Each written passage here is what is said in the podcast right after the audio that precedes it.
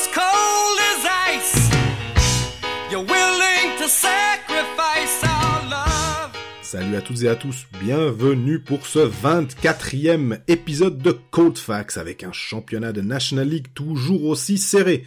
Dans un climat un peu tendu, un président qui met la pression sur son entraîneur, Geneve Servette s'est imposé à Zurich et revient légitimement dans la course aux playoffs. Grégoire Surdé, journaliste à Sports Center, nous donne son sentiment sur la fin de saison des Aigles. Cauchemar des parieurs, Fribourg a annulé sa belle victoire à Berne en se faisant à nouveau dominer par la lanterne rouge Rapperswil. Puis Bienne et Lausanne vont assez bien et il leur manque plus que quelques points pour s'assurer une place dans les huit. Puis on terminera sur le contrat de sept ans signé par Tristan Chervet, l'arrivée de Reto Raffiner comme directeur sportif à Davos tout en répondant à vos questions.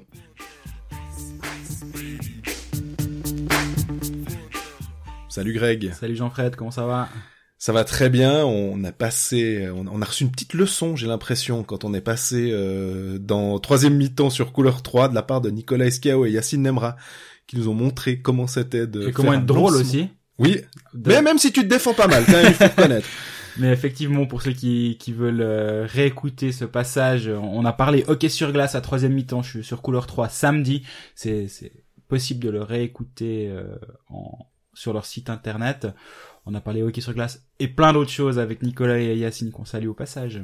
Et puis là, on va parler hockey sur glace à fond. On va commencer par Geneve Servette. Geneve Servette qui a battu les Zurich Lions mardi soir, quatre à un, il y avait quatre zéro après vingt-deux minutes. Exactement. C'était plié, poussé, merci mon chien. Euh, qu'est-ce qui se passe avec cette équipe de Genève qui, finalement, on, on l'imaginait au, au fond du bac, il y a eu la sortie du président, et puis tout d'un coup... Euh... Bah ouais, quand, quand Laurence Thomson parle, Genève gagne. On avait eu le cas euh, avant, avant le match contre Ambrì, victoire derrière. Là, non, je pense que faut pas faire des raccourcis aussi faciles que, que celui-ci. Mais je pense, alors je vais enlever aucun mérite à Geneve Servette, mais j'ai rarement vu une aussi mauvaise équipe de Zurich que celle d'hier contre contre Geneve Servette. À la fin du match, Chris McSorley ose quand même me dire ah c'est, c'est bien de venir gagner ici, les équipes de Del Courto elles sont toujours prêtes. Non mais Chris, tu peux pas te dire ça. Après une minute trente, il y a deux zéro. Il y a deux zéro après une trente, il prend son temps mort. Ils ont pas eu le puck. On a eu de la chance de, de lucky bounces, donc de, de rebonds favorables qui nous ont fait marquer. Bon, bref, il a, il a un peu minimisé cet aspect-là. Mais, mais Zurich, je pense que j'ai malheureusement pas tenu le, le décompte des hors-jeux zurichois. Mais un tel dysfonctionnement en zone offensive, j'ai rarement vu, honnêtement. C'est, c'était désastreux. Après, encore une fois, je veux pas, pas du tout enlever de mérite à, à Geneve Servette qui a gagné une grosse victoire aussi au caractère. Et, et quand on voit la, la, la gueule de Winnick à la sortie de la glace, on se on rappelle donc il a il est blessé au, sous le sous l'œil droit. Il va devoir se faire opérer lundi prochain, mais il a tenu à jouer avec un casque. Même cas pour Elliot Bertrand qui lui va pas devoir se faire opérer, mais il avait l'œil en sang, il avait un œil qui était rouge. Et malgré ça, les deux gars étaient sur la glace, ils ont les deux joué. Terminator. Sur... Mais c'était assez impressionnant, vraiment. Et, et les deux étaient sur la glace, les deux ont joué, les deux se sont battus. Et c- C'est, c'est très positif dans le sens où on voit qu'il y a une âme dans cette équipe et on aurait vraiment pu en douter après les les huit derniers matchs où ils en gagnent un seul à Langnau et ils perdent cette fois. Là ils ont ils ont un calendrier difficile. En gros, on, veut, on a on a tendance à dire c'est le match de la dernière chance et en général il y a une cinquantaine de matchs de la dernière chance par par saison. On, on connaît. Là hier contre Zurich c'était vraiment moi je pense c'était un peu la der quoi. Si si perdait là honnêtement ils revoyaient déjà pas Zurich, pas Zurich aurait pris le large. Et, et là Genève c'est quand même vraiment vraiment sorti a sorti un gros match et au vraiment meilleur moment. On a l'impression quand même aussi que ce Zurich là qu'on a je sais pas je sais pas si, si t'as remarqué ça c'est qu'en Suisse alémanique euh, petite parenthèse en hein, parlant de Zurich. On parlait de Del Courto. Quand il est arrivé, c'était à peu près Jésus est revenu. Bon, tu te dis en Suisse alémanique, mais je te, mets, je te fais réécouter les podcasts où on voit venir et on se dit ouh attention à ces Zurich de Del Courto. Donc oui, mais on, on se demandait aussi. aussi qu'ils allaient peut-être aller en play-off. Là maintenant, euh, bien bien difficile de, de d'affirmer avec certitude que ce Zurich-là va aller en play-off parce que ben tu le dis dysfonction, dysfonctionnement euh, en zone offensive. En zone défensive, j'ai pas trouvé que ça, ça fonctionnait tant bien que ça. Ouais, Jean-Michel les... Marty qui a pris la place de Christian Marty en défense, donc c'était, c'était triste à voir. Ouais, de la peine. Oh là là, non non, Zurich c'est vraiment problématique. Après, bah Genève a su en profiter parce que c'est pas parce que t'as, t'as une équipe, euh, t'as une mauvaise équipe en face, bah non, Genève okay, a, y a des blessés a été aussi. Solide. À Genève, tu dis? Oui. Ouais, alors oui, Genève oui, a, plein, a, a plein de blessés. mais, mais Genève a été solide, a, a marqué deux buts rapidement, puis derrière a surtout été très solide. Et Robert Mayer a été bon, ça c'est aussi un point important. On a, on n'a pas forcément toujours été tendre, et je pense à raison. On a, on a rarement été cruel, hein, mais c'était, c'était juste un fait. Là, Robert Mayer était bon, il a fait les arrêts qu'il faut pour, euh, pour tenir, euh, pour garder l'avantage. Quand, quand Genève a, avait quatre buts d'avance, il revient à quatre un, là, il fait un, un ou deux bons arrêts. Si Zurich revient à quatre deux, il y a tellement de talent offensif, Genève commence un petit peu à reculer, tu sais pas ce qui se passe. Là, il a fait les arrêts qu'il faut au bon moment. Chapeau. Et puis, euh, le powerplay aussi a pas si mal tourné que ça. Hein, ils ont ils ont pas eu euh, cinquante mille chances, mais il y en tout quatre, cas. Euh, quatre euh, occasions, ils en mettent un. Un, voilà, vingt-cinq pour cent, bien correct. La, euh, la passe de Tannen Richard sur magique. Le but de Wingles. Wingles n'avait pas marqué depuis six buts. Lui, c'est vraiment euh, par, par, par par série. Si, il, en, il en met six de suite. Après, il joue six matchs, six buts, et là, il est à six matchs, euh, zéro but. Donc là, il remarque. Peut-être qu'au prochain match, euh, il va continuer sur sa série vu qu'il est un peu streaky, comme on dit euh, en Amérique du Nord. Mais Allemande aussi a été a été pas trop mal. Ça, les joueurs, Richard, les joueurs, ouais. euh, Win- Wingles, Winnick, finalement les ceux qu'on attend du côté de Genève euh, étaient étaient présents. J'ai bien aimé aussi euh, Guillaume Maillard qui a été mis sur la, la, la ligne pour remplacer, il me semble, Noah Rod qui était qui était blessé, ouais. Le capitaine. Et bah après une minute de jeu, euh, il Il, en, il enfonce tout de suite Zurich. Je pense qu'il y a eu, une, il y a eu, euh, ça serait intéressant de voir le nombre de recherches sur Elite Prospect de Guillaume Maillard juste après son but, de toutes les personnes qu'on voulait les contrôler, c'était son premier but en carrière. Moi, le premier, eh ben non, il en avait déjà marqué deux, mais c'est son premier but de la saison. Et effectivement, bah, joli but, et puis ça, ça fait plaisir de voir qu'on lui donne des responsabilités.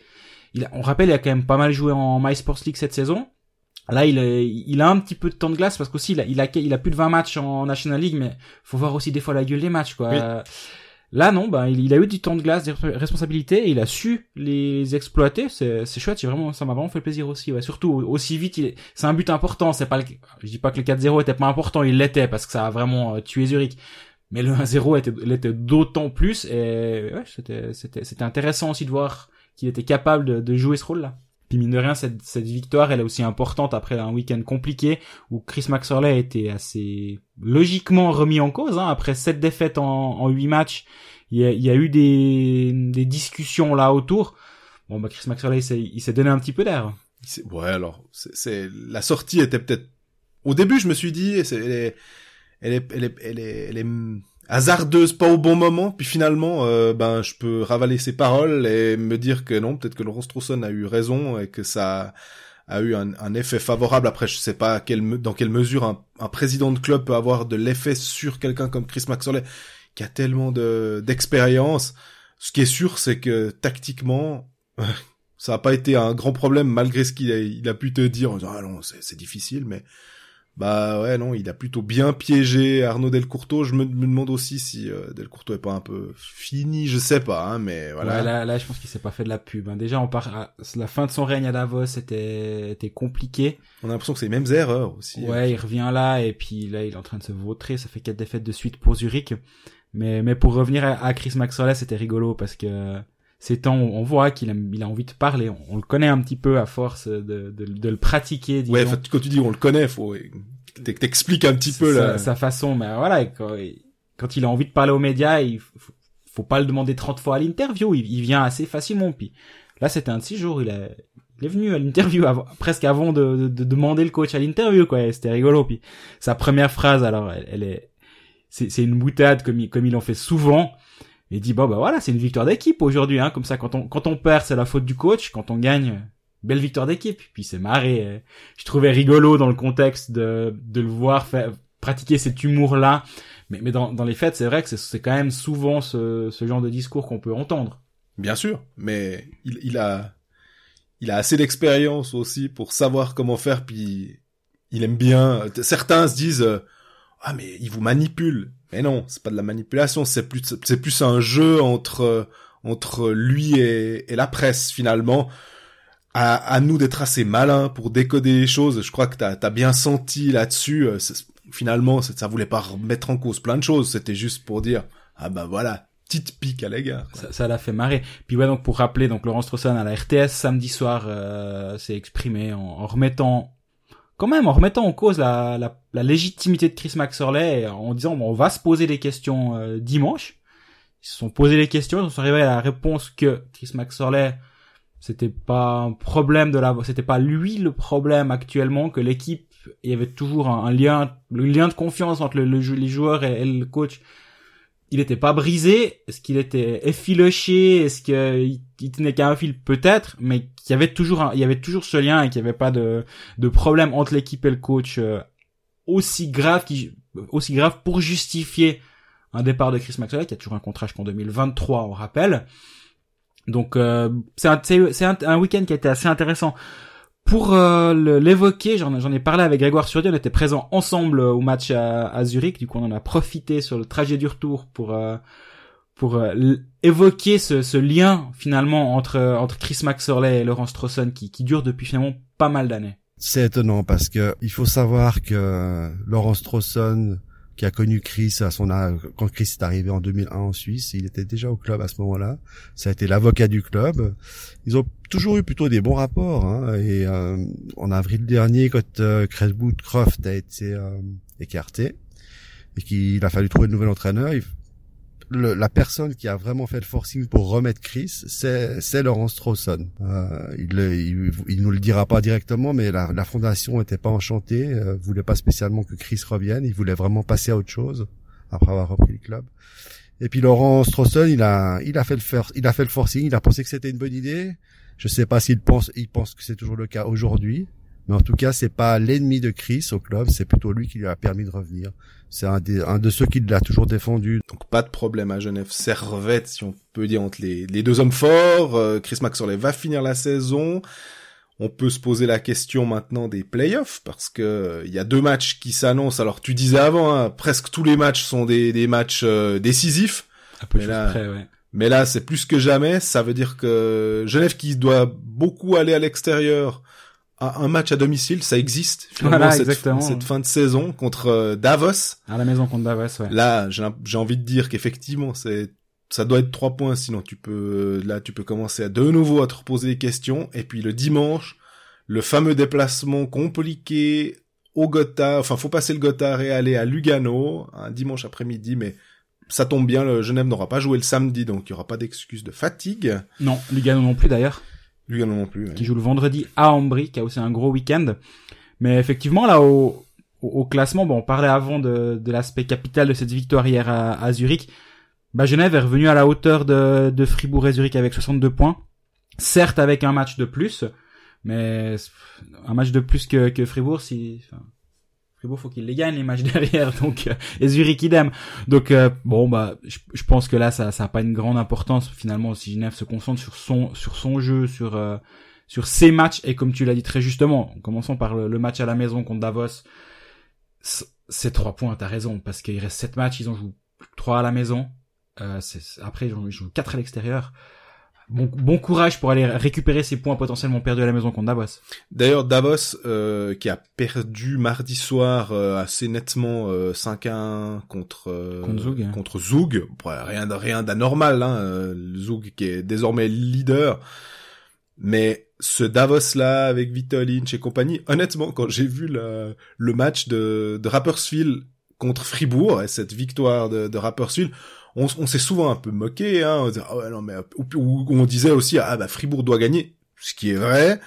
Mais par contre, Rapperswil, vu le jeu qu'ils proposent, c'est c'est pas si ridicule que ça, et je serais je serais Davos. En tout cas, je pense pas que je me je, j'arriverais en me disant que c'est bon, on va on va on va mettre quatre zéro à ce Rapperswil là qui se prépare depuis un moment, quoi. Bah, on s'est rendu compte que dans ce championnat, en fait, personne peut se dire ça n'importe quel soir. Si une équipe n'arrive pas à préparer à son match, elle n'arrive pas à cent pour cent à son match, elle va perdre. Et, et c'est là où ce championnat, il est, il est assez hallucinant. Parce que oui, il y a plus de petites équipes, blablabla. On, on connaît un petit peu les discours, chaque, chaque soir, bla, on connaît. Mais il y a eu un tel nivellement que c'est juste une, une vérité. Et toutes les équipes sont bien préparées, toutes les équipes sont bien coachées. Toutes les équipes font le travail en amont à la vidéo, sauf Arnaud Del Courto, hein. Ça, on rappelle que la, la vidéo pour Arnaud Del Courto, c'est le mal absolu. Apparemment, de ce que j'ai après hier, Michael Liniger le fait pour Zurich quand même. Donc, euh, si, si Zurich fait des erreurs, il y a une chance qu'il les reproduise pas jusqu'à la fin de saison, parce que maintenant il commence à faire de la vidéo. Comme quoi, tout évolue. Même Arnaud Del Courto et Chris McSorley, donc c'est bien. Euh, mais oui, toutes les équipes sont bien préparées et tu, tu peux pas arriver un soir et dire c'est bon maintenant euh, au hasard, hein, on allait gagner à Berne, c'est bon maintenant on va étaler Rapperswil, euh, on, on, on est bien, comme a fait Fribourg ce week-end, t'as, t'as plus le droit, et donc quand t'accueilles Davos, tu t'as aucun droit de ne pas arriver à cent pour cent préparé et en prenant le match au sérieux, sinon ben le, le, le tout le capital engrangé à Zurich mardi soir, il, est, il, il, il va se revolatiliser en une soirée. Et sur le site du matin, avant le match, avant le match, je précise, Genève-Zurich, on a, on a fait nos pronostics de qui seront les deux en play-out. Sans surprise, bah moi j'ai repris mon pronostic de la semaine passée, hein, il a pas, il a pas bougé, c'est, c'est Genève et Ambrì selon moi. Grégoire Surdé, qui est notre, euh, notre expert Genève cette semaine, lui a mis Genève en play-off. Du coup, bah, je lui ai demandé pourquoi, tout simplement. J'aurais tendance à dire parce qu'il y aura pire que Genève. Ça c'est pour la version un petit peu euh, caustique, euh, humoristique. Non, écoute, euh, quand j'avais fait ce pronostic, il y avait, il y avait déjà des blessés. Moi, j'ai, j'ai quand même l'impression que depuis ce week-end, il s'est passé, euh, il s'est passé quelque chose. L'équipe, pour moi, clairement, elle joue pas contre le coach. Je crois, je crois que c'est, c'est ça qui a pesé aussi dans la décision de, du président et du board de, de, de maintenir Chris puis de, de le conforter. Euh, dans sa position, même si on sait que c'est, on, on dit souvent que c'est, c'est mauvais signe lorsqu'un président confirme son entraîneur, mais je crois sincèrement qu'à Genève ça va pas bouger avant la fin de la saison quoi qu'il arrive. Et euh, donc euh, je disais donc voilà, ils vont être en play-off parce que la situation est claire et puis parce que il y a des gens qui reviennent petit à petit. Euh, Martinson revient plutôt que prévu. Euh, Winnick, euh, j'espère qu'il va pouvoir euh, se faire repérer. Euh, et reprendre le jeu assez rapidement. On voit qu'il joue avec une protection, il est fantastique. Puis il y a Robert Mayer qui reste sur deux gros gros matchs à Ambrì et, et à Zurich. Donc c'est tous des petits des petits signaux comme ça qui, qui me font penser que que Genève va, va, va terminer juste au-dessus de la barre, quoi. Alors on a de nombreuses questions, on en a déjà répondu à plusieurs de manière indirecte euh, sur euh, l'attitude notamment de Laurent Thomson. Je crois que et à la fois euh, Greg et à la fois euh, Grégoire Surdé ont répondu. Euh, on a deux questions qui restent en suspens sur Genève. Une question de Plouf. Partagez-vous la confiance du directeur sportif McSorley envers les capacités du coach McSorley? Et puis une question de Mike qui nous pose la question euh, bah en fait, qu'en est-il de Craig Woodcroft, donc l'ancien entraîneur euh, de Genève Servette? Est-ce qu'il est toujours salarié du club? Alors, on va aller assez rapidement. Bon, la première question. Le directeur sportif McSorley, euh, la, la, sa, sa confiance sur le, l'entraîneur Chris McSorley, moi je la poserais différemment. C'est la confiance de la fondation Rolex qui est derrière le club sur le fait que Chris McSorley puisse porter les deux casquettes, ou même une. La question c'est plutôt ça. Est-ce que, moi je pense que si Chris McSorley n'est plus à la bande du G S H, c'est la saison prochaine, ce qui est une vraie possibilité, il faut être clair. Ça, pendant les, les seize années de Chris McSorley à la barre, récemment, quand il était encore propriétaire du club, propriétaire de tout à Genève, c'était pas une question. Maintenant c'est une vraie question à Genève. Est-ce que Chris McSorley sera encore là en septembre? Actuellement, je crois vraiment que c'est une sorte de bras de fer interne ou un tir à la corde plutôt euh, entre les, les, les différentes personnes décis- qui, qui prennent les décisions. Donc pour moi, si Chris McSorley se fait retirer l'équipe, il se fera retirer l'autre casquette également. Donc pour moi, cette question, elle se pose pas en ces, dans ces termes-là. Et concernant Craig Woodcroft, oui, il est toujours salarié du club. Il faut savoir que la situation de Woodcroft est la suivante. Il avait signé un contrat de deux ans avec option pour une troisième année en cas de qualification pour les playoffs. Déjà, un contrat d'une année avec option et également avec option pour la troisième année, si, si ma mémoire est bonne.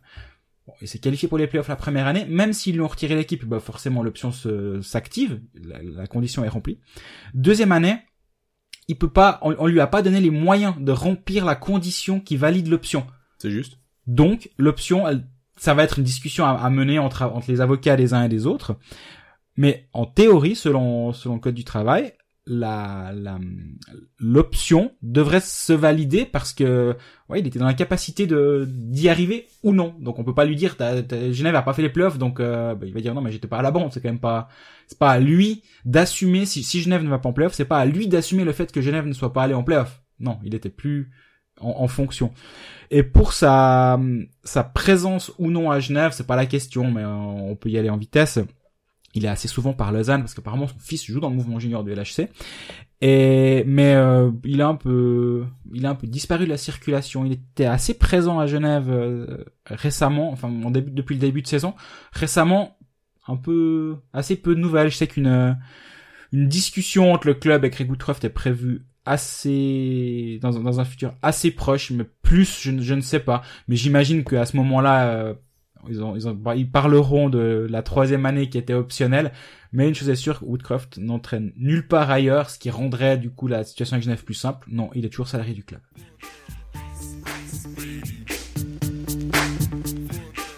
Après cette solide euh, intro sur Genève, on en passe à Fribourg-Gottéron. On reste finalement autour de la barre. Fribourg-Gottéron qui a battu Berne de fort belle manière dans un derby des Zeringen que Greg avait annoncé étant une peignée de la part des... Alors, là, je me suis fait ramasser sur Twitter, mais après, pas, étonnamment, pas, dès qu'ils ont perdu contre Rapperswil, j'ai plus trop entendu euh, les, les Fribourgeois. Mais je, je comprends cette bonne guerre, et honnêtement, j'étais le premier surpris à part ça. Bien sûr, et défaite, alors, voilà, il, il a révélé le, le, le, la surprise, hein, non, défaite contre Rapperswil à domicile, euh, c'était combien, quatre à un je crois. quatre à un, ouais. C'est un à quatre a... à Berne et un à quatre à la maison contre Rapperswil. On a cru que presque finalement que Niffler allait se faire un deuxième blanchissage de suite contre Gottéron après le trois zéro euh, réussi euh, chez eux dans leur patinoire euh, au fin du mois de janvier. Ouais. Un Fribourg-Gottéron qui, euh, bah, les honnêtes parieurs, comme tu aimes le dire, sont en étaient pour leurs frais parce que euh, on pensait quand même que logiquement, avec la belle victoire contre Berne, tu te dis... Cette équipe, elle est forcément au courant, elle a perdu contre Rapperswil l'autre fois, elle va avoir le couteau entre les dents, elle va vouloir montrer que, eh, attendez, attendez les gars, c'était inadmissible selon les mots euh, de, du staff euh, fribourgeois, donc non, on va pas répéter la même erreur, et puis patatras, tu répètes finalement en gros la même erreur. Moi j'ai vu, j'ai vu le match, je me disais, j'ai vu un Fribourg, on peut même pas dire... Ouais, mais il euh, y, y a même pas de circonstances atténuantes de dire ouais, mais en Fribourg quand même ils auraient mérité de ils faire. Ont, ils ont touché douze fois les poteaux, euh, j'en sais rien. Non, non, non, ils ont vraiment été c'était mauvais. Pauvre, c'était vraiment terriblement mauvais. Et euh, elle est, elle est pas possible cette équipe de Fribourg honnêtement à force. Et moi, j'ironisais en, je, le vendredi, je fais un power ranking sur le sur le site du matin en disant mais faut qu'ils fassent un partenariat avec un bookmaker. Si si Fribourg-Gottéron prend un pour cent de tout l'argent perdu par les parieurs, notamment ce week-end. Ils peuvent engager un ou deux internationaux de plus à force parce que là, ils doivent les adorer, Bwin et compagnie, ils doivent vraiment adorer Fribourg-Gottéron, ils sont impronosticables les types, c'est, c'est pas possible. Et il y a tellement de joueurs qui sont qui sont peu réguliers, c'est ça le problème. Ouais. Et j'ai l'impression qu'à Fribourg, il y a ce, il y a ce baromètre Julien Sprunger, tu sais qui va être globalement bon. Mais après t'as des t'as des joueurs et moi le, le plus flagrant c'est Kylian Mottet. Mottet. J'allais te dire, il est deuxième compteur de l'équipe, mais ça fait je sais pas combien de temps qu'il a bah, traverse une période. Kylian Mottet, c'est c'est dix-huit matchs, dix buts en début de saison, sans compter les assists, mais il est quand même c'est quand même un buteur. dix-huit matchs, dix buts, puis vingt-quatre matchs, un but. C'était pas un peu l'inverse oui. de sa saison précédente où euh, bah il si, a... si tu mixes les deux saisons de Kylian Mottet, soit t'as une saison blanche, soit t'as une saison avec un but par match, à peu de choses près quoi. Ou la saison d'avant, il a, il a pas marqué tout le début de saison, c'est vrai. Mais là, ouais, euh, vingt-quatre matchs, un but. Ce qui est hallucinant. Et après, dans le même ordre d'idée, t'as un, un Mathias Rossi. Bah oui, c'est un buteur. Mathias Rossi, c'est, c'est aussi censé être un buteur. Ou du moins, il est, c'est l'étiquette qu'on, qu'on a bien voulu lui donner. Lui aussi, ça va, ça, ça va pas, quoi. Il y, y a pas mal de, de, j'ai pas envie de dire de poids morts, mais il y a quand même des joueurs dont t'attends, t'attends beaucoup plus que ça. Rossi, c'est huit buts en quarante-deux matchs, alors qu'il a un vrai bon shoot, il a des responsabilités, il, il joue sur des lignes offensives. J'ai dit, il est mis en valeur. On peut, ouais. il peut, il peut pas arguer, il peut pas aller se plaindre envers euh, Marc French ou Christian Dubé en disant, ouais, mais bon, t'as vu quel centre tu mets. Ça, ça se trouve, il a joué quand même passablement avec Bikoff. Bah, oui. On a connu, on a connu pire comme, comme centre passeur que André Bikoff. Je veux dire, c'est quand même, euh, Julien Sprunger et Benny Plus vont pas nous dire le contraire. Non, effectivement. Euh, même Samuel Walzer, même, si tu veux, Miller, même Slater. Enfin, je veux dire, c'est... Le, le, la position de centre, elle est, elle est rarement mauvaise à Fribourg. Même un Flavio Schmutz, que moi j'aime, qui est un joueur que j'aime bien au passage.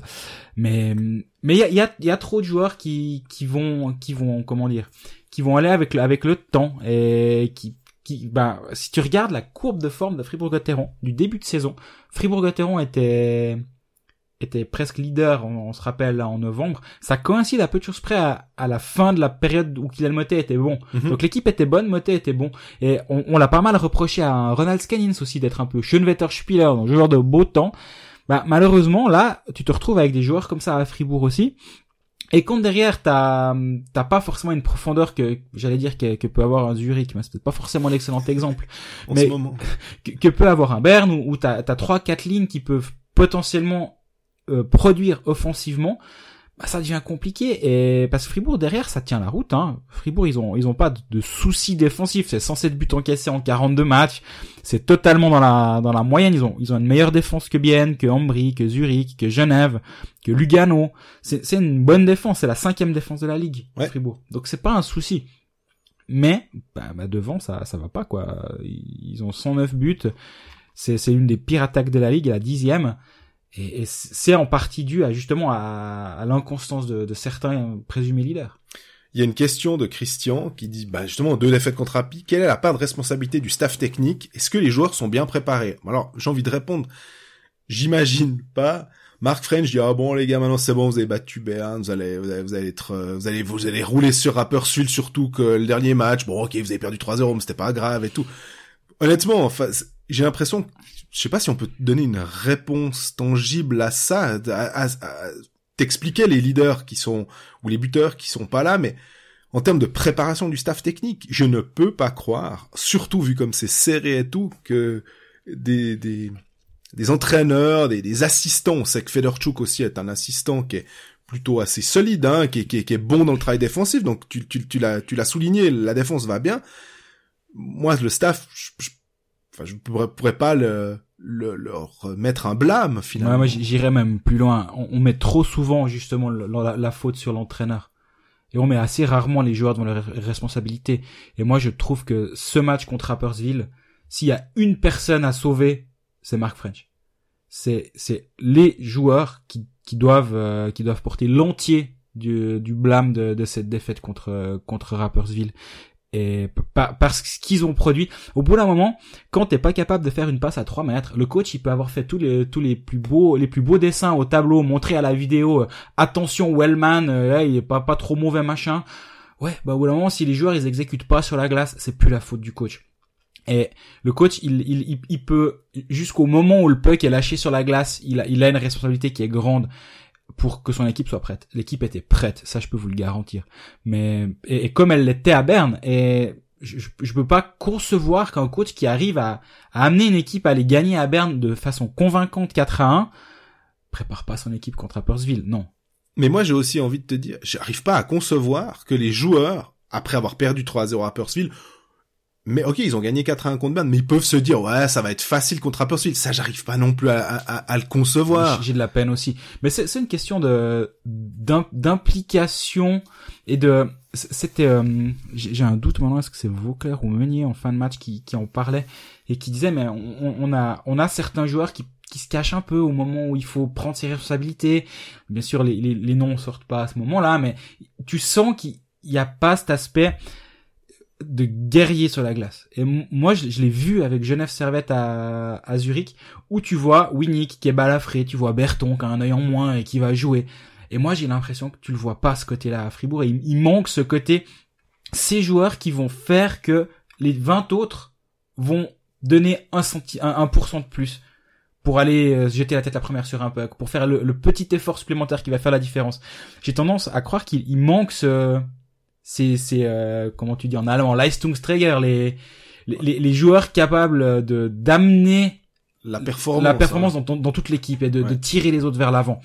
Et, et moi je serais pas surpris que ce soit vers ce genre de profil là que que le club se, se dirige pour la saison prochaine, pour pour les postes encore à revoir au, au niveau des étrangers notamment. Alors on a on aura une question d'ailleurs à ce à ce propos. Euh avant ça, il y a comment justifier la bipolarité fribourgeoise. Je Je pense qu'on a plus ou moins répondu, hein, c'était Nix vingt-deux, et puis où se situe le problème, là aussi, euh, voilà. Le rôle de French est, il a été engagé, euh, il nous le rappelle, pour des, ses qualités de psychologue, parce que c'est juste, hein, je crois qu'il avait joue euh, entraîné pas mal de, de jeunes. Bah, il a surtout un bachelor en, en psychologie. En plus, il, comme... Il a fait des études dans le domaine. Je crois que c'est comme Guy Boucher, si je ne fais erreur, qui était aussi très fin psychologue. Et puis, euh, bah, je crois que et toi et moi, on est d'accord pour dire, on, on absout finalement euh, Marc French de là-dedans. On a l'impression que c'est sur ce genre de, de, de comment dire, de bug. Ouais, de bug. C'est informatique, c'est pas de sa faute, quoi. Ouais, le pauvre, il doit. Je pense qu'il a dû ressortir deux trois bouquins euh, qu'il avait durant ses études pour essayer de comprendre, euh, pour essayer de comprendre ses joueurs. Mais j'ai parlé un peu avec ça, de cet aspect-là justement psychologique. Puis il dit ouais, je... il aurait préféré que ce soit pas trop mis en avant, dans le sens où il dit ouais, moi j'ai fait un bachelor en psychologie, quoi. J'aurais pu choisir euh, autre chose. J'ai pris ça. Non, je crois quand même que c'est un domaine qui le passionne et qui, qui l'intéresse, enfin qui, qui, qui l'apprécie dans son dans son rôle, mais il aime pas trop être ramené à ce à ce côté-là en disant je suis pas un, je, je, je suis pas un, un psychanalyste ouais, non plus. Voilà, il faut, peut-être qu'il le faudrait, peut-être option pour pour la suite à la place de Federchek, t'en, t'engages un psy ou j'en sais rien, mais je, je pense qu'il a il a il, il a il peine à trouver des des réponses même lui actuellement avec avec cette équipe, il, il est il est dans le dur j'imagine quand même, et j'espère pour lui avoir parlé après le match contre Rapperswil, franchement il m'a dit deux fois j'étais furieux. Furieux, ils ont fermé le, le, le vestiaire. À Fribourg, il faut savoir que les vestiaires, on y a, on, on a même pas un, un mur où on peut dire, ah, on a entendu que ça braillait. Non, c'est assez loin de, de la zone des interviews. Mais c'est resté longtemps fermé. Et je pense qu'il s'est, il s'est quand même dit deux, trois choses dans le vestiaire, parce que Fribourg, c'est quand même la seule équipe, à mon avis, au monde, qui est capable de, de rendre un week-end. En fait, si Fribourg avait fait son week-end, tu te prends ta branlée à Berne, tu gagnes Rapperswil trois zéro, tu sors du week-end en disant, voilà, Fribourg a fait le job. Exactement. trois points. En fait, ils ont fait le même truc, trois points. Mais ils arrivent à le rendre négatif. C'est quand même assez terrible, je trouve, de, de, les circonstances de, de, des, des deux matchs font qu'on arrive à la fin du week-end en disant, ah non, mais Fribourg, quoi. Encore une fois, ils ont fait du Gotthard. Bah oui, mais parce que tu vas, tu, tu dois pas perdre de cette manière, à la rigueur. Je pense que c'est pas forcément, tu dois pas perdre dans l'absolu, bien sûr, mais c'est vraiment de cette manière contre le dernier. Même si on le disait aussi, Rapperswil, c'est pas une victime expiatoire qui arrive en n'ayant pas de système, en étant nul, en étant, euh, en oubliant, en se disant, ah ouais, c'est bon, on est, nous, on se concentre pour le mois de mars. Non, non, non, non, ils sont beaucoup plus, euh, ils sont beaucoup plus chiants à jouer que ça. Euh, dernière question à propos de Fribourg. Euh, ça tombe bien parce que comme ça on peut euh, on peut parler des, des des étrangers. C'est Joe Bechler qui nous demande alors est-ce qu'il faut changer les étrangers et puis si oui qui garder. Alors j'ai envie de dire on a Ryan Gunderson qui va arriver hein, euh, à oui. Fribourg, on a David Desharnais qui doit arriver à Fribourg. Oui. Donc c'est déjà deux postes, on sait que Oulus ne va pas rester donc euh, Gunderson remplace Oulus et euh, David Desharnais doit remplacer euh bah alors on n'a pas du poste pour poste, parce que Miller peut jouer les deux positions, mais je peux imaginer que c'est plutôt pour Miller. Mm-hmm. Il reste Miller et Bertrand dans le... Et Slater. Et Mick Flicker. Ah, Slater, oui. C'est bon, on peut, on peut, on peut, on peut tracer, il va pas rester. D'accord. Euh, quoique, mais je pense vraiment pas. Et il coûte pas cher, hein, c'est ça? Ouais, mais non. Euh, je pense pas, non. Je pense quand même pas. Mick Flicker, à mon avis, non plus, la question, elle pourrait être autour de Bertrand et de, de Miller.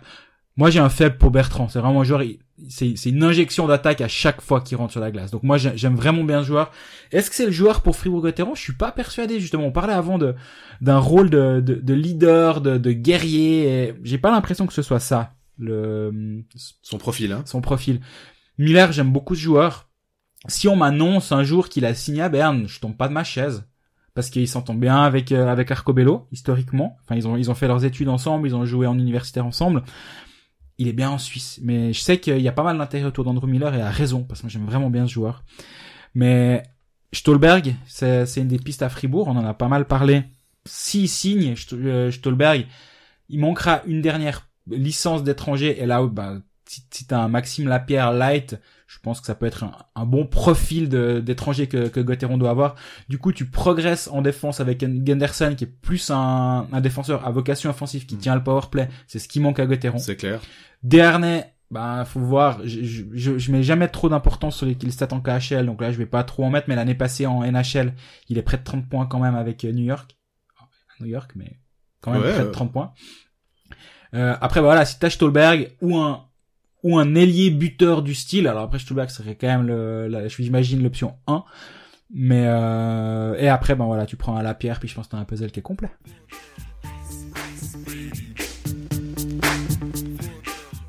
On passe à Bienne, qui a battu, lui, facilement, euh, Rapperswil. Comme quoi c'est possible.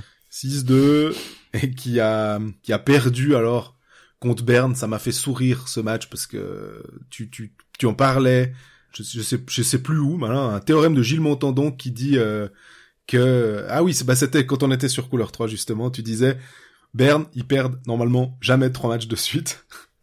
Théorème vérifié, Berne a été battre Bienne euh, après avoir perdu deux matchs, quatre à deux à, à Bienne finalement. Euh, ouais, on, on, là, on, on sait pas trop quoi euh, dire de de négatif, hein, franchement, ou ni le positif, c'est que Real a Kerki, leur nouvelle arrivée, a marqué trois buts en deux matchs, donc euh, plutôt une bonne pioche à, à, a priori. Rayala tourne bien, les, les supporters biennoises diront « Ouais, mais bon, ce six deux, euh, Bienne aurait dû être beaucoup plus... Euh, aurait pas dû se faire peur, parce qu'à un moment, ils gagnaient facilement, puis tout d'un coup, ils ont quand même laissé Rapperswil revenir. » Mais au, au demeurant, on se faisait pas trop de soucis c'est pour rig- Bienne avant. C'est rigolo ce que tu dis, rien de négatif, parce que finalement, bah, c'est exactement ce qu'on disait avant sur Fribourg. Fribourg, ils... Ils ont le même calendrier, à savoir Rapperswil et Berne. C'est exactement ce que je disais. Et ils finissent là, le week-end avec le même nombre de points que Bienne, à savoir trois. Ouais. Puis dans l'imaginaire, t'as l'impression que l'un des deux a fait le job, l'autre a pas fait le job. Et la, la, la perspective finalement qu'on peut mettre dans les résultats, elle, elle est assez surprenante. T'as Mais fait. Ce que tu dis très justement, c'est, c'est euh, Tony Rayala qui a qui a cinq cinq buts sauf erreur sur les six derniers matchs, sept derniers matchs pardon. Ouais, quand, quand t'as un Rayala qui marche, qui est en feu, ce qui n'était pas le cas depuis cinq six matchs, il était il était en tout cas dans le jeu, j'ai j'ai pas assez vu Bienne pour totalement être euh, juste, disons, ou peut-être qu'il il a j'ai huit fois les poteaux, je l'ai pas vu, c'est possible hein. Mais c'est un but sur les six derniers matchs. Tu vois qu'il était un poil en dedans, puis là bah, il recommence à carburer. C'est c'est aussi un joueur qui marche pas mal au confiant à la confiance et, mm-hmm. et et qui là est en pleine confiance. Pour Bienne, c'est un c'est un super point, comme tu dis. Kerki débarque, ça se passe bien. On en a déjà parlé, mais la la filière euh, enfin, nordique ouais. Nordique de de Martin Steinegger, c'est rarement rarement un mauvais des mauvais choix. Donc Bienne, ça se passe bien. Là maintenant, bah ils ont quatre des six prochains matchs à la maison. Donc ils ont un, ils ont vraiment l'occasion d'asseoir leur, leur place dans le top quatre, parce que ça doit être maintenant, ça doit être ça l'objectif. Ils, ils ont vraiment la la place, une place dans le top quatre, et donc un premier tour en commençant à domicile les playoffs mm-hmm. à, à portée de main. Euh, ils ont les deux, ils joueront les deux derniers matchs à, à l'extérieur, mais ça c'est à ce, à ce niveau-là, je pense que pour les pour les playoffs, on sera assez tra- tranquille du côté de Bienne, il y aura il y aura pas de soucis.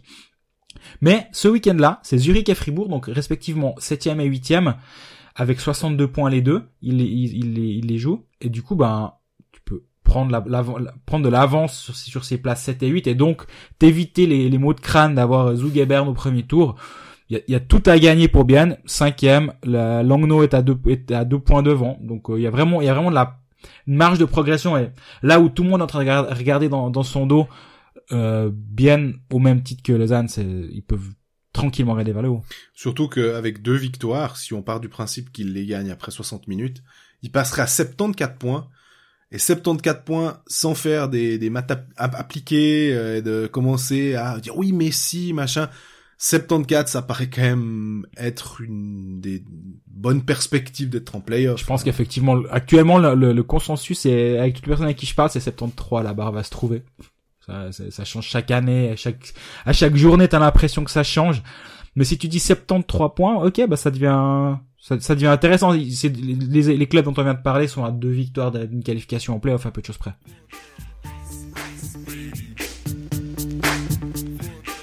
On passe rapidement à Lausanne, qui est finalement dans une situation assez similaire, tu le disais avant, à Bienne, tout simplement parce qu'ils ont le même nombre de points, hein, si je ne fais erreur, avec soixante-huit. Et Lausanne, bah, le prochain match, c'est gros match derby contre Fribourg. Euh, si on part du principe que Fribourg euh, joue mieux à l'extérieur quand on les attend, bah, c'est victoire de Fribourg, euh, démonstration, super match de Berra et tout contre Lausanne. Lausanne, le dernier match, c'est une victoire trois un à Davos. Pas forcément une victoire flamboyante, mais mine de rien, c'est quand même trois points. Donc, euh, on a l'impression que, ouais, bah, ils sont en train de les faire, leurs points, quoi. Ah ouais, c'est quatre matchs, onze points, Lausanne, actuellement. Pile au moment où il fallait justement faire le petit push pour, euh, pour pas trembler. Ils ont, ils ont commencé à gagner ces matchs importants. On, on rappelle, hein, on, on disait que c'était trois matchs sur quatre à l'extérieur. À Lugano, à Zurich, à Davos. Réception de Bienne, c'est tout sauf simple. Ils ont été convaincants durant ces matchs. Ils ont eu un Zurkirchen qui a été globalement bon à travers tous ces matchs, même s'il en prend trois contre Zurich, qui fait un bon match ce soir-là. À Davos, il est bon, contre Bienne, il est bon. À Lugano, il est excellent. Donc euh, les voyants sont vraiment ouverts euh, du, du côté de Lausanne. On rappelle toujours Sayona Sunland, qui est quand même censé être le défenseur numéro un ou et, et, qui, et qui tient un des deux powerplay à quasi lui tout seul. Donc là, on a eu on a eu un Lausanne bon à, à Davos. Berchi buteur, Kenins buteur, ces joueurs qui, en début de saison était un peu problématique, mais maintenant ça devient des des atouts. Donc euh, c'est c'est c'est solide, je trouve, euh, Lausanne. Est-ce que ça ça suffit pour franchir un palier, parce qu'on sait que c'est ça le problème de Lausanne depuis oui. enfin, historiquement, disons, c'est une équipe qui a jamais passé un tour de play-off. Et là on en on en est là maintenant, les qualifiés, ils seront qualifiés. C'était le, le principal challenge de Ville Pelton en arrivant à Lausanne, et c'était, il, il, il s'est imposé ce challenge, c'était d'arriver à mettre des habitudes positives et des habitudes de gagnant dans cette équipe. Je pense qu'il il y parvient gentiment. C'est un boulot de longue haleine, parce oui. que, et, et c'est rien contre Lausanne. Je pense que tu débarques à Fribourg, c'est la même chose, tu débarques à Genève, même si avec les années Marc Sorley, il a essayé d'arriver, mais il y a quand même toujours ce côté, le roman, quoi, sans, mmh. sans vouloir faire de, de la, de la psychologie de comptoir. C'est peut-être plus difficile, vu que bah le dernier titre roman il remonte euh, se, selon d'où on vient et selon comment on considère les Biennois, il remonte quand même sacrément. Nous on, on le considère comme roman, donc ça fait euh, un poil moins longtemps, mais quand même. Et du coup bah cette cette mission là de d'un... il y avait pas les playoffs à part ça, je m'excuse. Très juste. Mais cette cette mission d'installer un peu de la de la gagne, de la de la, de la capacité à gagner le match qu'il faut au bon moment. Bah, sur les quatre derniers, on a quand même vu que ça, ça fonctionne. Le, la greffe est en train de prendre. Et, et là, moi, je, je, je trouve que, que Lausanne, c'est, c'est une, une vraie bonne, bonne équipe en ce moment. Là où on pouvait avoir peur, bah, elle nous a montré que ça marche. Quatre des proches, des cinq prochains matchs à la maison. Et le seul match à l'extérieur, c'est à Rapperswil. Samedi, ouais. Si tu veux te, te placer dans le top trois, en compagnie peut-être de Bienne, si tout se passe bien pour eux, top quatre plutôt, en compagnie de Bienne, le calendrier, il est quand même assez idéal, hein. C'est clair. Et d'ailleurs, on a une question. Tu parlais des étrangers. Euh, on en a qu'une seule concernant Lausanne, de Daniel Casella, qui nous demande est-ce que c'est un choix cornélien pour Lausanne, en l'occurrence plutôt pour Villers-Peltonen, euh, à propos de ces étrangers et qui faire jouer. Alors, en ce moment, je pense que il, il parle évidemment. Lui, il anticipe le retour de Junland. Mm-hmm. Le retour de Mitchell me paraît un petit peu plus compliqué ouais, parce qu'on n'en entend plus trop parler. Et c'est pas forcément très bon signe. Euh, ça voudra dire que euh, Villers-Peltonen devra choisir entre Emerton, Jeffrey, Junland, Lindbaum et euh, Partanen. Exactement.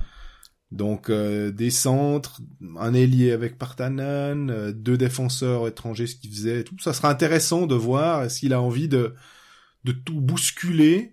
Il voit quand même qu'avec sans Junland, il peut tourner. Donc euh, c'est c'est c'est as... c'est là où c'est finalement intéressant pour lui, c'est de voir qu'il a quand même eu une équipe qui a su répondre. Il a des options, c'est aussi ça qui est intéressant. Euh, avant la blessure de Junland, la question de un ou deux étrangers en défense était, c'était, c'était plus une question en fait. Il en était arrivé à la conclusion qu'il fallait jouer avec deux derrière, avec Lindbaum et Junland. La blessure de, de Junland montre que malgré tout, ça peut quand même marcher à un. Est-ce que le dénominateur commun c'est Lindbaum du coup et non Junland, vu que ça marche à, à un avec Lindbaum, mais à un avec Junland, ça marchait pas forcément aussi bien, mm-hmm. peut-être.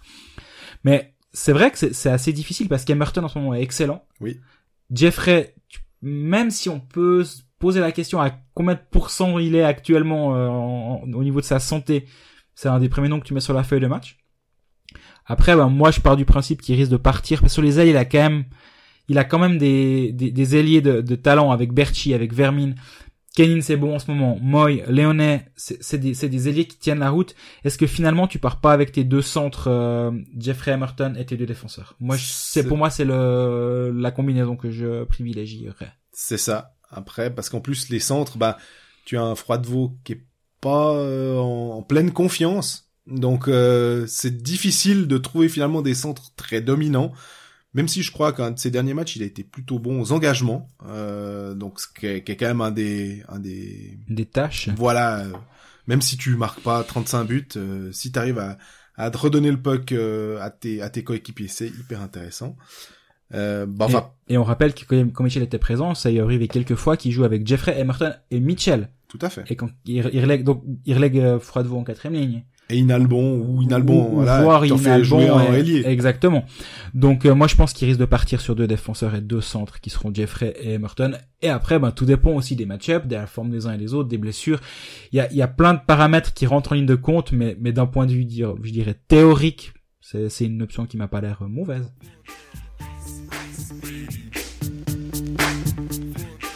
Notre round-up des clubs romans est terminé. On peut répondre maintenant à des questions plus générales. C'était, c'était assez intéressant. La, la première question au, à laquelle on va se faire un plaisir de répondre, c'est la question de Laurent Naville, euh, qui nous dit, bah en gros, ouais, on a, on, on a souvent mis en avant les transferts réussis, comme celui de Damien Brunner à Bienne, mais finalement, est-ce qu'on a, nous, des déceptions au niveau des transferts? Alors, je vais commencer, on va pas faire trop euh, trop de noms, mais c'est assez difficile, parce que finalement, il y a rien qui m'a, en tout cas de mon côté, particulièrement sauté aux yeux et me dire « Ah, mais quel transfert complètement loupé !» Euh, si on prend par contre le, le la demande, pourquoi est-ce qu'il il est, il est parti, euh, ce qu'il attendait de son transfert, euh, ce qu'on attendait aussi de son transfert, de la sa position dans l'équipe, bah un Damien Ria à Bienne, finalement il met vingt points, il en est à vingt points en ce moment, mais on, on s'attendait à ce qu'il ait un, un temps de jeu peut-être plus élevé, qu'il ait plus de responsabilité. Alors c'est peut-être aussi le jeu de Tormenen, de, on sait qu'il aime bien balancer tous ses joueurs euh, au, au niveau des temps de jeu et de pas euh, surutiliser des, des gaillards, mais il était à quinze minutes quarante à Genève, il est à quinze minutes trois à Bienne, donc finalement il joue un petit peu moins. Euh, il a ses vingt points, mais je suis un petit peu déçu de sa, de sa production, de la, la manière dont, dont, dont il aurait peut-être pu... Euh, Euh, sortir un peu plus grandi de cette expérience. On aurait pu euh, l'imaginer franchir un palier, ouais. Vraiment le palier, vu qu'il a, il s'attend aussi peut-être à partir, à franchir l'Atlantique pour aller se frotter un petit peu à la N H L du côté de Washington ou du côté de Hershey en, en H L. Ah, un petit peu déçu. Euh, et puis, je vais, je vais dire, il y a deux étrangers aussi qui sont un peu décevants selon moi, qui sont plutôt des joueurs, on se posait la question en début d'année, en début de saison plus exactement, top H L ou bottom N H L, savoir quel était le plus avantageux. Euh, on parlait de, d'Andrew Miller avant en disant qu'il était pas mal. Euh, là, on a Jack Skilly et Torrey Mitchell, donc dix points en vingt-trois matchs pour Jack Skilly et douze points en vingt-huit matchs pour Torrey Mitchell, qui sont des joueurs qui ont une grande euh, expérience en, en N H L et qui...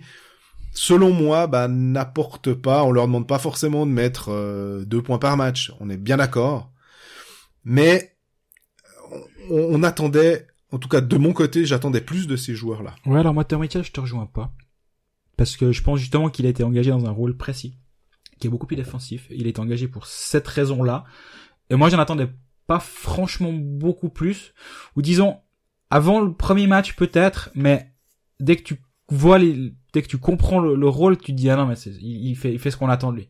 Donc mais je te je dis pas que tu oui. as tort, j'ai raison, c'est, c'est juste que je je t'aurais pas je l'aurais pas mis lui dans dans mes déceptions. Moi il y en a une, c'est quand même Reto Berra. Il a il a pas il a pas la, le niveau, il est pas dominant à ce, au, au niveau qu'on peut attendre de, de d'un, d'un gardien de de de cette de ce, cette stature. Il a fait une bonne saison, mm-hmm. une bonne saison Stati- statistiquement et au niveau de l'impression. Il a fait une très bonne début, un très bon début de saison, mais à partir de novembre, bah il a aussi eu, il a aussi petit à petit baissé en en en, en, en niveau et je sais pas, je suis un petit peu déçu par euh, par lui. Et sinon, bah il y en a deux à Bier- à Berne. Pour moi, Chiaroni et Grassi, c'est deux déceptions terribles parce que c'est des c'est des joueurs qui peuvent avoir un vrai rôle offensif et qui sont enterré en quatrième ligne. Grassi, si on se rappelle, l'année passée à Cloton, c'était un des meilleurs compteurs de l'équipe. Là, il est à quarante et un matchs, trois points, deux buts. Chiaroni, trente-trois matchs, dix points. Il a peu d'impact, alors que c'est vraiment des joueurs qui pourraient jouer beaucoup plus, dans des rôles plus en vue dans d'autres clubs. Après, ma foi, pour des, des raisons qui leur sont propres, ben, ils ont décidé d'aller à Berne et de peut-être gagner un titre là-bas. Très bien. Sinon, il y a, il y a aussi Benoît Yecker à, à Lugano. Il part de Bienne, quand même, avec un, alors on connaît hein, les, les limites du plus-minus, et cetera. Mais il part avec le meilleur plus-minus de la ligue de, depuis Bienne. Et au-delà de ça, il part après une bonne saison à Bienne. C'est ça. Il n'était pas aussi bon que cette seule statistique souvent mal interprétée veut bien le dire, disons. Mais il part à Lugano de Bienne avec des ambitions et il se retrouve assez souvent surnuméraire. vingt-six matchs, il a cinq assists. Il, il a jamais vraiment trouvé son rôle, j'ai l'impression. J'en attendais peut-être un petit peu mieux là-bas. Sinon, bah, Schneeberger, mais ça, on en a quand même pas. pas mal parlé la semaine passée. Là aussi, t'a, t'attends plus d'un joueur comme ça. Dernière petite déception, Lawrence Kinsley. On, on rappelle, il fait une excellente saison à Fribourg l'année passée. Il est, il a envie de rentrer au Tessin parce que sa femme rentre, envie de, se, ne se plaisait pas là, elle voulait rentrer au Tessin. Lugano, il y avait pas de place, donc il va à Ambrì. vingt-deux matchs, deux assists, il a été renvoyé, euh, aussi au Ticino Rockets. Il a pas sa place à Ambrì ou peu sa place à Ambrì. C'est un transfert qui est assez raté, selon moi. D'ailleurs, j'en profite parce qu'il y a, il y a certains transferts qui sont, alors là, pour la saison prochaine.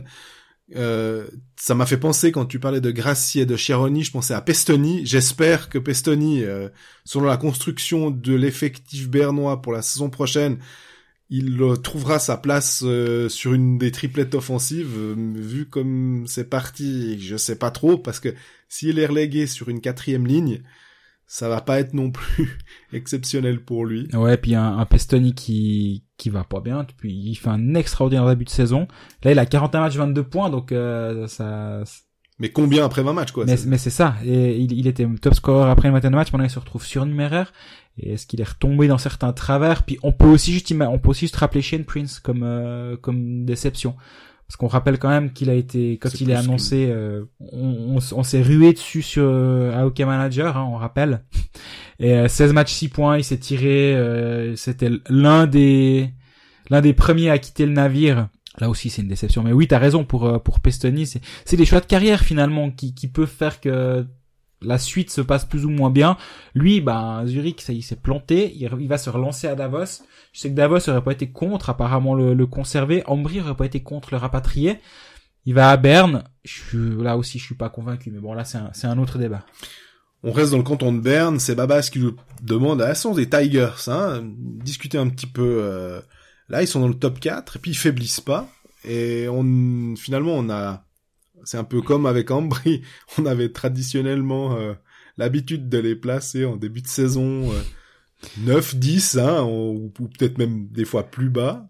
Et puis euh, finalement, les, les, les, les systèmes nordiques, on va dire, si on prend le classement, c'est assez, c'est assez amusant, mm-hmm. c'est que en un, euh, Zoug ou Bertrand, c'est égal, hein, mais Jalonen, Tangnes, norvégien, après en trois, on a Ehlers, danois, en quatre, on a Lausanne, Peltonen, et en cinq, on a Bienne, Tormenen.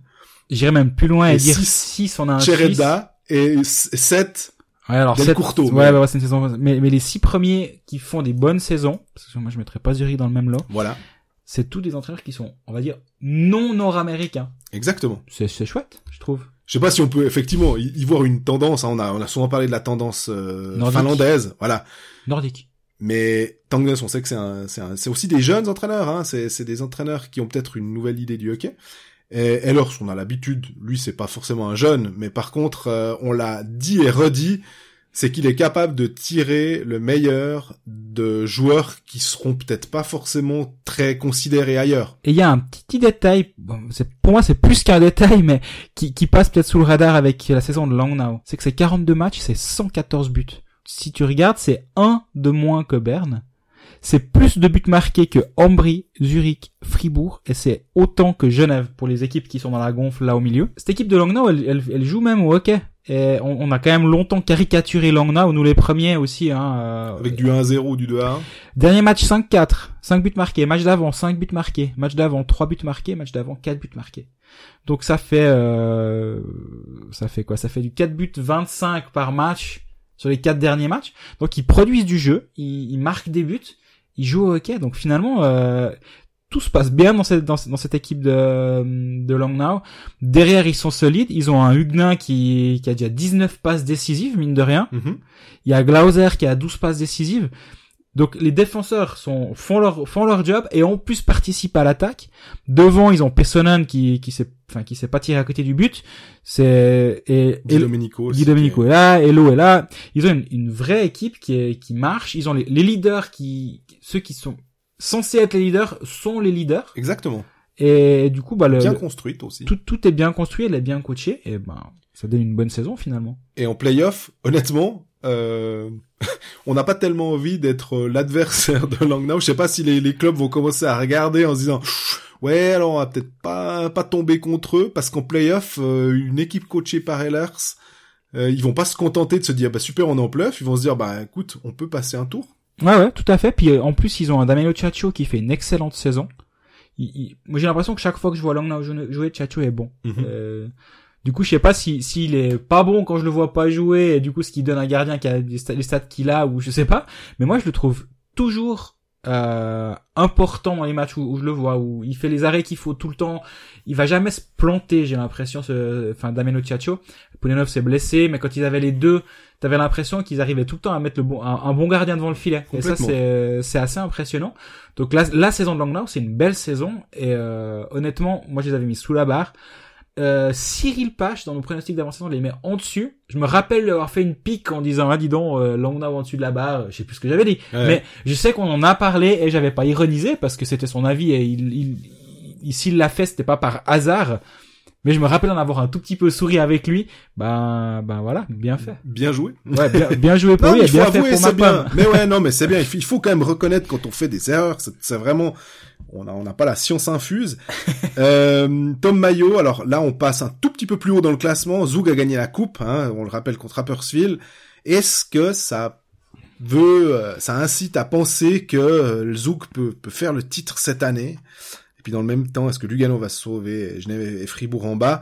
Euh, le titre de, de champion de Zoug, je sais pas. Moi, j'ai l'impression quand même euh, que si on doit mettre sur un plan euh, plus ou moins d'égalité, Berne et Zoug, j'aurais quand même toujours tendance à partir sur Berne parce que effectivement, ils, ils, ils perdent rarement plusieurs matchs de suite et que bah ils ont Genoni. J'ai l'impression que c'est Zoug l'année prochaine, on dira autre chose, puisqu'ils auront Genoni, mais, mais que Zoug, Berne avec Genoni, avec quand même toujours, euh, des, on parlait de culture de la gagne, mm-hmm. euh, là, je vois que c'est Eschliman qui a défendu le, le, le filet dernièrement, et que Stefan n'était même pas numéro deux, donc, euh, il était blessé je, récemment, Stéphane. Voilà, exactement. En plus, il, a, il est blessé, il, il a eu une petite rechute, je crois, et, et Stefan a aussi été moqué en Suisse alémanique. Gentiment, hein, par Klaus, qui était pas forcément euh, décisif, il a pas de titre à son actif, donc euh, difficile de d'aller contre cette euh, cet avis de de, de Klaus Zaug. Genoni sait ce que c'est que gagner. Euh, j'ai l'impression qu'il faudra peut-être encore attendre un peu, mais effectivement, Zoug est en train gentiment de se construire aussi une certaine culture, si ce n'est de la gagne, en tout cas d'aller loin en play-off. Pour eux, les les, les demi-finales, c'est la moindre des choses, quoi. Ouais, moi, moi, je, si je devais placer de l'argent aujourd'hui, mais en même temps, ces temps, euh, faut plus parier, hein, notamment grâce à Fribourg, non, je rigole. Mais là, je serais pas loin de me dire que Zoug a une chance, ouais. ouais. Parce que, défensivement, c'est ultra solide. Ils ont une, une bonne défense. Ils ont, je, je, moi, je vois, je vois pas vraiment de, de points faibles dans cette équipe. T'as raison, t'en as relevé un, c'est le Tobias Stéphane des playoffs. Est-ce que, est-ce que le Tobias Stéphane des playoffs va être suffisamment bon pour, euh, pour aller au bout? Si la réponse à cette question est oui, pour moi, Zoug peut clairement aller au bout, parce qu'offensivement, c'est il y a, y a du talent à, à beaucoup de places. Everberg, moi j'adore ce joueur, et il il amène un peu de il amène il amène du poids, il amène beaucoup de choses dans, dans cette équipe. Et euh, il y a des joueurs suisses, t'as toujours des Simeon qui sont là, des Lamer, des Senteler qui sont là pour planter des buts. Il y a du talent avec les jeunes, un hein, Sven Leuenberger qui est bon aussi. Puis après, ben devant, ben, sans, sans compter évidemment les les Marchini, les Rowe, les, les, les leaders. Mais elle est pro- il y a une vraie profondeur dans cette équipe. Donc moi, moi, je suis pas loin de penser qu'ils peuvent aller au bout. Après, ben voilà, comme comme dit chaque coach avant des playoffs, c'est une nouvelle saison qui commence. Mais sur ce qu'ils ont montré et à la capacité d'aller gagner cette finale de coupe contre Rapperswil cinq à un. Bah, ils ont, ils ont un titre, maintenant, c'est là. Stéphane a un titre. Exactement. Euh, Lugano qui va se sauver pour l'interrogation, Genève et Fribourg en bas. Bon, on en a un peu déjà parlé, finalement, hein. Euh, toi, t'as toujours ton pronostic, tu disais que tu voulais pas le remettre en cause, parce que c'était ridicule de... Non, de puis c'est ce que je crois toujours. C'est ce que je crois toujours. C'est Genève et Ambrì. Donc, euh, moi, je pense que Lugano va se sauver. Lugano a des matchs en moins. Ils vont jouer à Ambrì, euh, vendredi. Peut-être que vendredi soir, on, on, on se ravise. C'est possible. La vérité du vendredi qui est finalement euh, plus celle du samedi, c'est un peu ça. euh, on a l'impression que le cold facts numéro vingt-deux n'est plus celui du numéro vingt-trois, puis que le numéro vingt-quatre sera encore différent du numéro vingt-cinq. Ce qui au passage est assez chouette pour cette saison où on a trop souvent eu des, des remarques sur la longueur, euh, le côté interminable d'une saison régulière. Là, c'est passionnant. Et vendredi, il y a six matchs en même temps. C'est, c'est vraiment super. On, on, on, il va se passer quelque chose partout. Tu le Lausanne, le Lausanne-Fribourg, moi j'y serai, ça va être génial. Genève à la accueille Davos, honnêtement, ça va, ça va être intéressant. Euh, Ambrì Lugano, on n'en parle pas. À la limite, bon, bah, Berne Rapperswil, merci les gars, euh, on regardera, on regardera pas ce match-là. Et puis, euh, Bienne Zurich, on, on a vraiment du, on a de l'intérêt à tous les niveaux, à part, euh, à part le, le, le Rapperswil, les, les deux, le onze et douze. non, c'est c'est c'est passionnant et, et du coup ouais, ce, ce ce week-end-là, je pense que dimanche soir on pourra voir si si nos pronostics respectifs ont toujours l'air malins.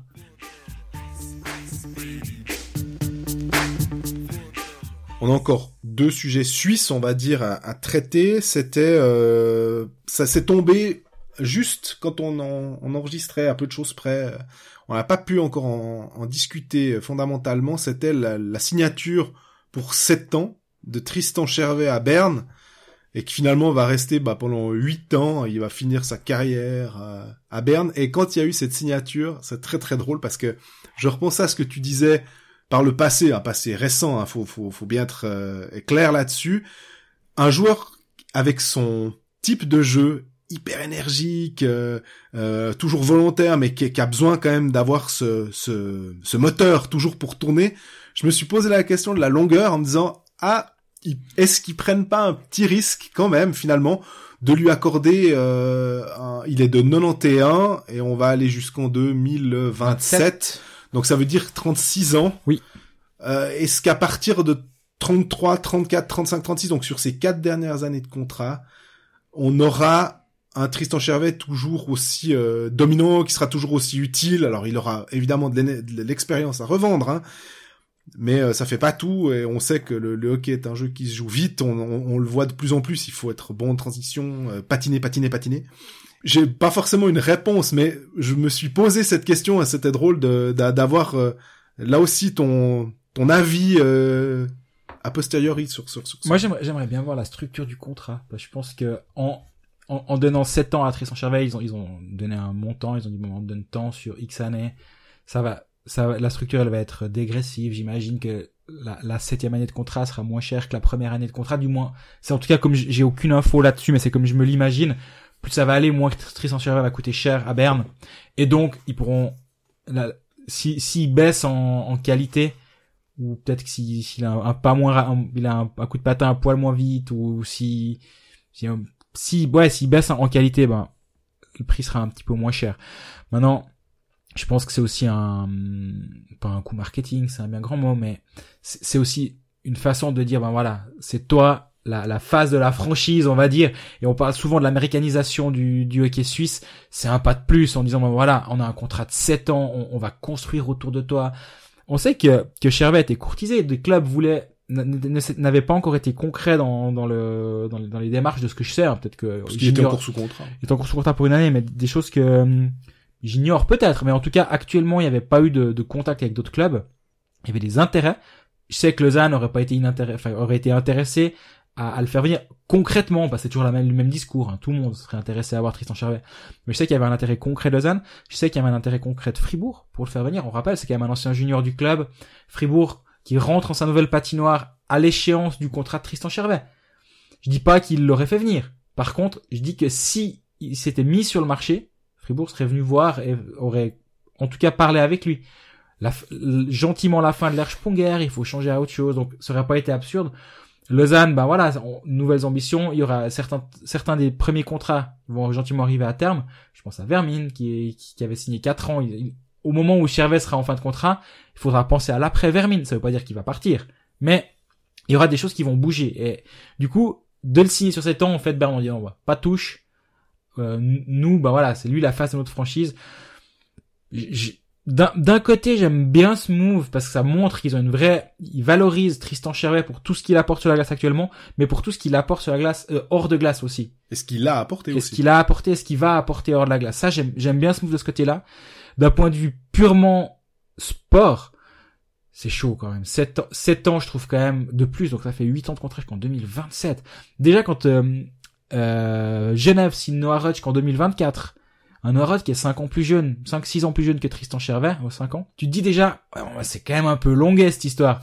Là, un, un Chervet à, qui est en fin de vingtaine, on va dire, et qui va passer euh, la, le cap de la trentaine durant ce contrat, je trouve un peu long. Et on termine cet épisode vingt-quatre avec la une question de Thomas Chris, euh, assez euh, touffue, on va dire, puisque, euh, comme vous le savez, on espère, hein, que, que si vous suivez, vous avez vu que Reto Raffiner, donc le directeur des équipes nationales, a été intronisé ou sera intronisé à partir du, plus tard au premier octobre comme nouveau directeur sportif de Davos. Il a dit que c'était un peu un Bubentraum, un rêve, euh, parce que forcément, il est grison, il est de là-bas. Il t'appelle Raeto, t'es forcément euh, de par là-bas. De, voilà, et t'es forcément content de, de, de faire ça. Le timing, un petit peu surpris, parce que il y a le championnat du monde en deux mille vingt qui est en Suisse. Voilà, après... Que Raffiner soit là ou pas là, je pense pas que ça va fondamentalement, fondamentalement changer quelque chose au fonctionnement de l'équipe de Suisse.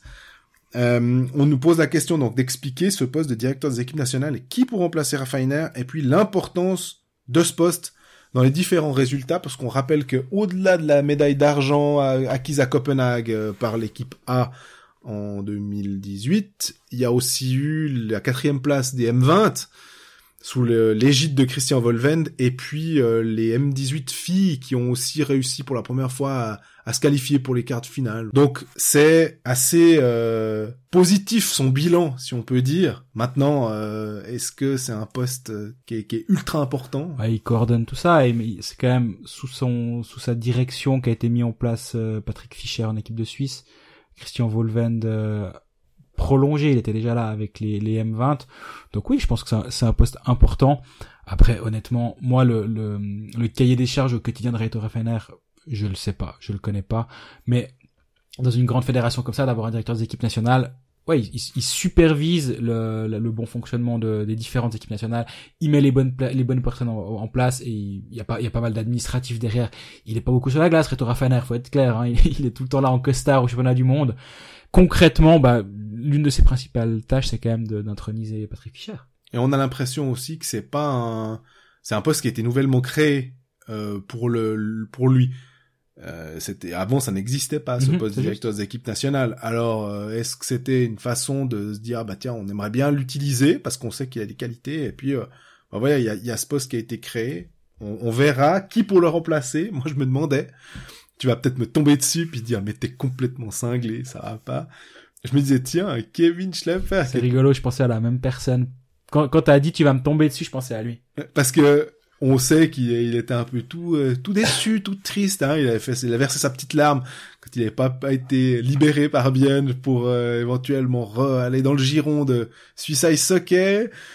Ouais, je, je... Ce qui serait super dans cette décision là, c'est qu'en fait il parlerait pas de hockey sur glace, Kevin Schlepper. Il ferait des gesticulations autour, il, amène, il paraît devant les caméras, ce qu'il fait le mieux, en fait. Il parlerait pas de glace. Ce serait génial. Moi, moi, je pense que je vais commencer à lancer une pétition pour que, pour que ce soit lui, ouais. Ouais, tu préfères qu'en fait, il soit à un poste comme ça, plutôt qu'en fait, il ne bosse pas? Mais il attire la lumière, c'est super. Les, les, les gens l'adorent, à raison, parce que c'est vraiment quelqu'un de super. Il est, il a de l'entre-gens, il, quand il va te croiser, il va te taper dans le dos, il va te, il va te donner l'impression que t'es son meilleur pote depuis toujours, puis, Et, et, je, et je dis pas ça de manière négative, au contraire, il, c'est, il a une vraie sympathie. Alors je dis pas qu'il faut être juste sympathique, hein. il, y a, il y a des compétences techniques à avoir, et je peux imaginer qu'il a quand même été directeur sportif d'un club, il était entraîneur. C'est pas un rigolo, Kevin Schlepfer. Par contre, est-ce qu'il est pas un peu dépassé pour être entraîneur? C'est possible, mais à un poste en base arrière, mais où tu dois avoir ce, ce côté un peu de représentation, pourquoi pas? Franchement, pourquoi pas?